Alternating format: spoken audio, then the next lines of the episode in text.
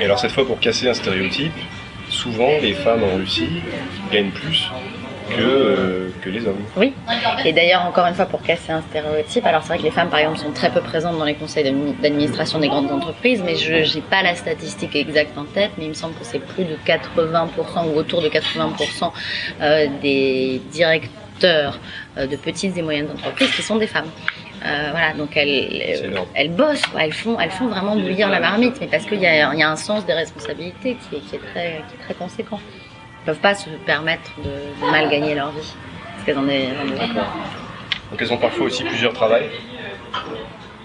Oui, ingéniosité. euh, euh, alors après, je, je, je cite.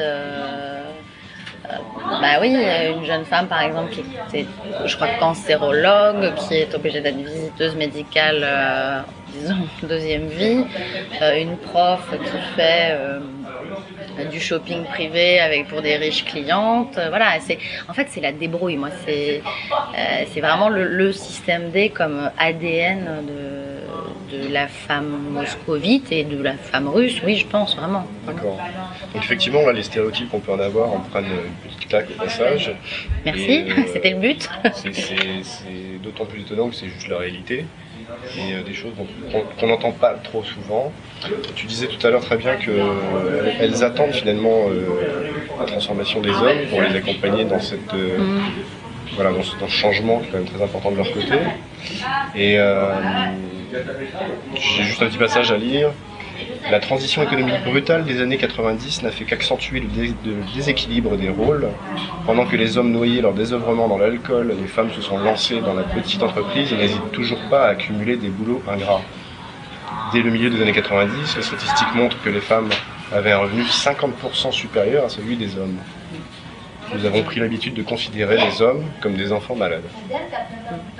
Ben, c'est ce qui est, euh, euh, c'est ce qui est d'ailleurs, c'est ce qui explique le désamour des Russes pour le mot féminisme, parce qu'en fait, euh, il y a beaucoup de femmes qui disent bah oui, je suis une femme forte, oui, je porte tout, mais c'est pas ce que je veux. Et donc c'est pour ça qu'elles ont une, incompréhension, ou en tout cas il y, y a une méprise de base sur l'histoire du féminisme. Le féminisme, c'est pas écraser les hommes, c'est pas les faire disparaître, c'est simplement trouver un, un système de partenariat qui fonctionne. Voilà. Et en fait, elles, elles aspirent à ce système de partenariat font- qui fonctionne. Euh, elles vont pas mettre dessus l'étiquette féministe, c'est- tout. Mais euh, elles ont, euh, ouais, et vraiment. euh, On sent pas leur plainte par rapport à ça. oui, alors, c'est peut-être quelque chose que j'ai pas assez évoqué. Il aurait peut-être fallu faire un. Dans un open space, ça m'avait frappé une scène comme ça où vraiment c'est ce qu'on appelle Jinsky Collective. C'est un bureau, je sais pas, il y a 70 personnes, il y a 60 femmes. Et euh, la pause café, enfin thé plutôt, la pause thé, euh, c'est un concert sans fin de, de récrimination sur, euh, sur, les, sur, sur, les, sur les hommes. Voilà. Elle s'exprime quand même sur le sujet. Elle oui, elle s'exprime pas mal sur le sujet. Mais bon, euh, pas, euh, pas, pas à notre façon. Elle s'exprime en disant. Le, le livre parle aussi de sujets plus durs, comme le sida, la violence, euh, la question de la religion, de la maternité, les pots de vin. Tu, tu cites, je crois, euh, tu donnes un, site internet qui recense les, pots de vin selon leur type, les régions et, le coût. C'est assez impressionnant, je pense. C'était vraiment de, la naissance à la mort en fait. C'était un, hebdo, euh, un hebdomadaire moscovite qui avait fait comme ça effectivement un panorama d'ensemble de, la corruption dite quotidienne, c'est-à-dire pas, euh, des opérations crapuleuses sur des marchés publics, mais vraiment. euh, vraiment sur la vie quotidienne et depuis euh, la maternité sur trouver le bon obstétricien, être sûr qu'il va bien se, vous soigner, euh, comment dire, être sûr d'avoir la, la péridurale au bon moment, euh, la césarienne s'il le faut, etc. Donc ça, tac, ça on va mettre un petit billet. Ensuite, pour euh, l'entrée à l'équivalent de l'école maternelle, tac, un petit billet, école primaire, tac.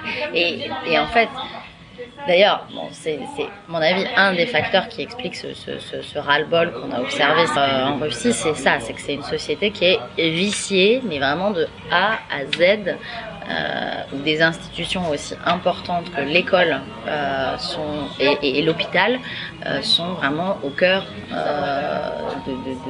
de, schémas La santé, l'éducation, la naissance. euh, voilà. les- Donc là, on est vraiment dans le basique. Là, on fait pas, on fait pas des grandes théories. C'est le quotidien et, euh, et c'est euh, et, et c'est tout le temps. Et je crois que ça, ça agace les gens, ça les épuise. Mais parce que c'est quand même, il faut, faut déployer des trésors d'énergie pour trouver euh, à chaque fois le- la solution dans ça.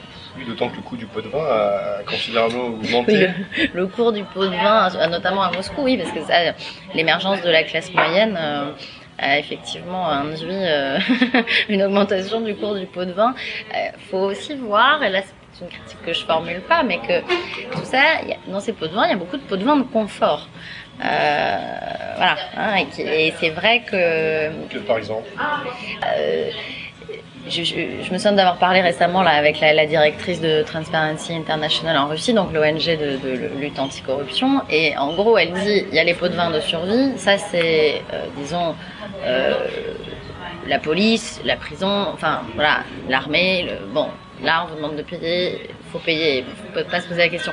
Mais quand c'est une démarche euh, administrative que vous pouvez, en théorie, faire dans les clous, même si ça va prendre du temps, etc., et que vous choisissez, par confort, euh, de rester assis et de glisser un billet pour que ça aille plus vite, voilà, il y, a- une forme de complicité, euh, évidemment, de, la société. Et c'est encore, là, on, on extrapole, mais c'est un des, un des mots d'ordre de cet hiver aussi, euh, de, de manifestations, etc. Et les gens ont commencé à dire, faut plus donner. Faut plus donner aux policiers, faut plus donner à l'école, faut plus donner. Et euh, même à se taquiner un peu, genre alors quand est-ce que tu as donné ton dernier, euh, ton dernier pot de vin? C'est un petit peu au cœur de l'opposition d'aujourd'hui, tu crois? Euh, en, en disant en toile de fond, en, en mouvement de fond, je pense que bon le, le Navalny là qui a dit parti des escrocs et des voleurs, il, il a fait mouche, mais il n'y a pas que le parti des escrocs et des voleurs, c'est une société d'escrocs et de voleurs. Donc là, tout d'un coup, les gens commencent à dire Hum, tiens, et si je réfléchissais à deux fois avant de donner le billet. Voilà. D'accord. Voir, voir ce que ça va donner. Ça va être long, très long. Dans, dans les aspects, euh, il y en a un aussi qui m'a frappé, c'est les aspects congé paternité. Puisque bon, je suis euh, un homme modestement. ça m'a frappé. euh, là aussi, euh, c'est pas, c'est pas une question de stéréotype qui vole en éclat, mais c'est, on n'attend pas. La Russie, je crois qu'il y a une histoire de législation qui, fait qu'il y a un congé paternité aujourd'hui en Russie. En fait, il y a un congé euh, qu'on pourrait traduire comme congé de parentalité qui est systématiquement dans la pratique ou quasiment systématiquement accordé à la femme. Mais en fait, l'homme peut le prendre. Euh, il ne le sait Voilà. pas. Hein. Dans- alors là, je pense qu'à 99% des cas, ils ne le savent pas. Mais euh, ça, c'est une des pépites de la loi. Et souvent, c'est le cas en Russie. La loi est beaucoup plus sympathique que ceux qui l'appliquent. Ouais. Euh, mais euh, voilà, dans, dans, en fait, qu'il suffit de prouver que la femme n'a pas pris de, de congé ou à ce moment-là, sur cette période de temps, n'est pas en congé euh, pour pouvoir bénéficier en tant que papa d'un congé. Donc ça existe. Voilà. Nous, on est en train d'élaborer ça euh, et en fait, chez eux, ça existe. Sauf qu'évidemment, c'est pas utilisé. Les, les, les papas n'existent pas. Ils sont pas au courant. C'est marrant parce qu'ils sont pas au courant de pas mal de trucs apparemment. Euh, Il y a un autre truc qui m'a frappé, c'était au niveau maternité parce qu'on en parlait aussi. Euh, le papa est écarté de la maternité. Ça c'est impressionnant. C'est très impressionnant et en fait j'ai réussi à le remarquer avec l'e- l'expérience pour le coup de couples binationaux euh, parce avec des, des, des pères euh, euh, européens qui évidemment avaient envie d'être associés à, à toutes ces démarches et donc venaient par exemple au rendez-vous avec euh, l'obstétricien, venaient au rendez-vous avec euh, le pédiatre et, les pédiatres d'ouvrir des yeux ronds en disant oh là là mais quel papa extraordinaire vous avez euh, l'air de dire que c'était vraiment un extraterrestre et c'est et c'est vrai que ça c'est un des enjeux euh, ça commence à apparaître hein. moi je, je vois des jeunes papas euh, russes qui sont euh, euh, très impliqués dans, dans l'éducation et dans la petite enfance parce que voilà, c'est vraiment dans la- petite enfance qu'ils commencent à être très impliqués. Ouais. Euh, mais c'est vrai que le standard de base, c'est euh, l'accouchement, euh, les soins du, du- du nourrisson.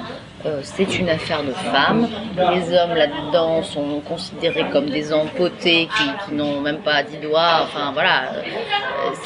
En fait, on se rend compte que les femmes cultivent ou reproduisent elles-mêmes ou contribuent à, alimenter euh, un, schéma de, séparation euh, des rôles très très net quoi alors. c'est impressionnant au, au point de, se retrouver finalement seul à accoucher en maternité sans possibilité de visite du, père. Mm. ça c'est ça c'est le schéma standard. Maintenant il y a, il y a de plus en plus de femmes qui demandent la, la, présence du père au moment de l'accouchement et qui demandent alors peut-être pas forcément la présence du père au moment de l'accouchement mais des visites. Mais disons que traditionnellement, la maternité publique russe, c'est vous arrivez en ambulance, vous accouchez, vous sortez 3-4 jours plus tard, vous n'avez pas vu le père de votre enfant. Et avec des scènes complètement loufoques, moi, que, m'ont raconté des, euh, des justement, de euh, montrer leur enfant par la fenêtre euh, à leur papa. Quoi. Et alors, justement, celle qui m'a raconté ça, elle m'a dit à part reprise de foi, la fois d'après, j'ai pris un type de, contrat, enfin une formule me permettant d'avoir euh, la visite du père. Une situation difficile à vivre, a priori, des deux côtés, probablement. Mais oui, je pense, c'est-à-dire que c'est là où, en fait, en filigrane de tout ce bouquin, moi j'ai envie de dire aux hommes, bah, secouez-vous, quoi, vous avez une place à prendre, euh, une, une place à faire aux femmes et une place à prendre aussi parce que une place qui est faite et dont ils ne sont pas au courant. Oui, oui. Alors après il faut aussi que les femmes parce que moi je vois beaucoup de jeunes mamans qui sont très euh, euh, oui, qui, qui, alimentent aussi ce truc de bon, les papas, ça sert pas à grand chose, quoi. Alors que si, moi je suis convaincue du contraire, mais bon. Étonnant. On a parlé très rapidement du féminisme au tout début de l'interview. Il y a une phrase de ton bouquin qui m'a frappé aussi, il y en a beaucoup. Euh, c'est des Russes, donc les femmes, n'arrivent pas à concilier féminisme et féminité, incompatibilité conceptuelle. Voilà. En fait, euh, bon, là, il faut vraiment dérouler l'histoire. Euh, il n'y a pas eu, il y a eu un féminisme en Russie euh, à l'époque révolutionnaire, comme il y en avait euh, euh, dans toute l'Europe, avec des cercles féministes qui ont d'ailleurs été assez actifs au moment de la Révolution de 17, et ce qui a donné des acquis sociaux très importants pour les femmes, l'accès à l'université, enfin l'accès à l'éducation, l'accès au travail, sans discrimination, voilà. Et en fait, l'Union soviétique, le système soviétique a, produit un truc assez étrange, c'est que comme très tôt, les femmes ont eu l'égalité formelle, garantie par la Constitution, ont eu le droit de vote, euh, ont eu le droit à l'IVG. Euh, dans les années 60-70, quand euh, les féministes occidentales se sont réveillées, bah, en Union soviétique, on les a regardées un peu comme des brûleuses de soutien-gorge un peu capricieuses. Et, euh, c'est ça qui est, assez, marrant, c'est cette méprise. C'est-à-dire qu'en fait, euh, le, féminisme tel que conçu euh, dans, sa notion soviétique, qu'est-ce qu'il a fait? Il a donné des droits formels sans aucune réalité. Parce qu'évidemment, derrière les droits formels, en dehors du droit de vote et du droit à l'éducation au travail, mais dans la vie quotidienne, ça n'a rien changé. La femme soviétique, non seulement elle devait être l'ouvrière modèle ou l'ingénieur modèle, mais en plus, il fallait qu'elle assume toutes les corvées du foyer. Donc c'était vraiment la double peine. Euh, donc du coup, bon, euh, voilà, il y, a comme ça une, une il y a une méprise euh, conceptuelle euh, vraiment fondamentale. Et n'importe quelle personne, mais vraiment exception faite des, des Russes qui ont, qui ont vécu en, en, en Europe ou aux États-Unis, euh, elle se pince le nez quoi. On dit féminisme, c'est au secours, au secours, au secours, poil aux pattes, pas de soutien-gorge, cheveux gras, enfin voilà, elles sont dans les clichés vraiment les plus alors qu'en fait, euh, je pense qu'il y, a un vrai dialogue à construire sur cette question, mais de façon apaisée, sereine, voilà. En fait, elles en font sans s'en rendre compte. Moi, je, moi, je suis persuadée qu'elles sont féministes sans le dire, mais. Et c'est impressionnant, ça va loin. Tu, dis aussi, euh, sans, doute n'ont-elles pas besoin de ce gros mot pour s'imposer et en imposer? Oui. Fière, fantasque, féminine en diable. Ce sont là des oiseaux d'exception. Même leur voler dans les plumes est un plaisir.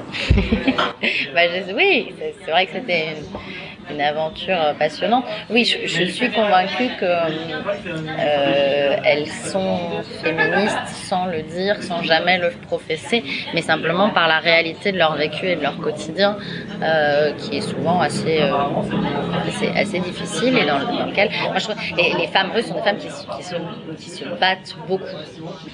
Tu vois un espoir de voir les hommes russes s'adapter à tout ça? Bah, J'en vois quelques-uns, j'en vois quelques-uns, mais euh, c'est vrai que il y, a- du boulot. Il y a du boulot. Non, mais alors, j'en vois, et, y compris dans des chemins de vie, c'est-à-dire des gens qui, euh, de leur, comme ils se marient très jeunes, hein, mais disons de, de leurs euh, 22 à 32 ans, ont été des parfaits goujats, euh, qui se sont jamais préoccupés de quoi que ce soit, et puis un divorce, parce qu'évidemment le couple là dans ce cas-là va très mal, divorce, puis alors là ils se mettent à réfléchir, à se dire, mais attends, qu'est-ce que j'ai raté euh, et voilà, et puis il y en a d'autres pour lesquels évidemment et heureusement ça se passe bien et qui ont, euh, qui ont une vision euh, plus, plus apaisée des choses, qui, euh, qui sont capables de s'investir, de prendre leur place. euh. et là c'est vraiment, c'est les générations qui arrivent là. Là c'est vraiment, ça commence maintenant. On serait au début d'une transformation masculine. Ouais, ouais, ouais, ouais. À suivre alors. À suivre, évidemment. Les pintades, le retour dans, dans, dans 15 ans. Bah, c'est très intéressant, je te remercie pour cette, pour cette interview, pour le temps que tu, tu- tu m'as accordé. Avec plaisir. Euh, J'espère que ça vous a plu à tous. Si vous voulez en savoir plus sur tout ça, puisqu'il y en a beaucoup plus dans le livre Une vie de pintade à Moscou, je vous le conseille fortement, c'est très marrant, vous passerez un bon moment avec ça. Et, euh, et à très bientôt sur ici.fr. Moi, je veux juste ajouter un tout petit mot avant la conclusion, histoire de... Vas-y, vas-y. Euh, simplement, je suis très contente d'avoir un, un lecteur homme. Tu n'es pas le seul, je- j'en ai quelques-uns. Et euh, ce livre, c'est un, peu un ovni. Hein. C'est ni, euh, ouais. ni de la presse Ouais. féminine, c'est ni complètement un guide de voyage. On peut voyager dans son fauteuil, je- j'espère. Et, et, et surtout, c'est pas un truc de fille. Voilà. Je- moi, ça me Non, fait non, plaisir c'est vrai, que à un homme et, Ça m'a beaucoup euh, touché voilà. en lisant. Il n'y a, aucune agressivité, c'est tout à fait. euh, Il n'y a pas de jugement. C'est- voilà, les choses sont telles qu'elles sont. On fait avec et puis, et puis on voit si, si les choses vont évoluer quoi. Mais voilà, et tout ça illustré de, de beaucoup d'humour, de beaucoup d'exemples très concrets. euh, bravo. Merci, merci beaucoup.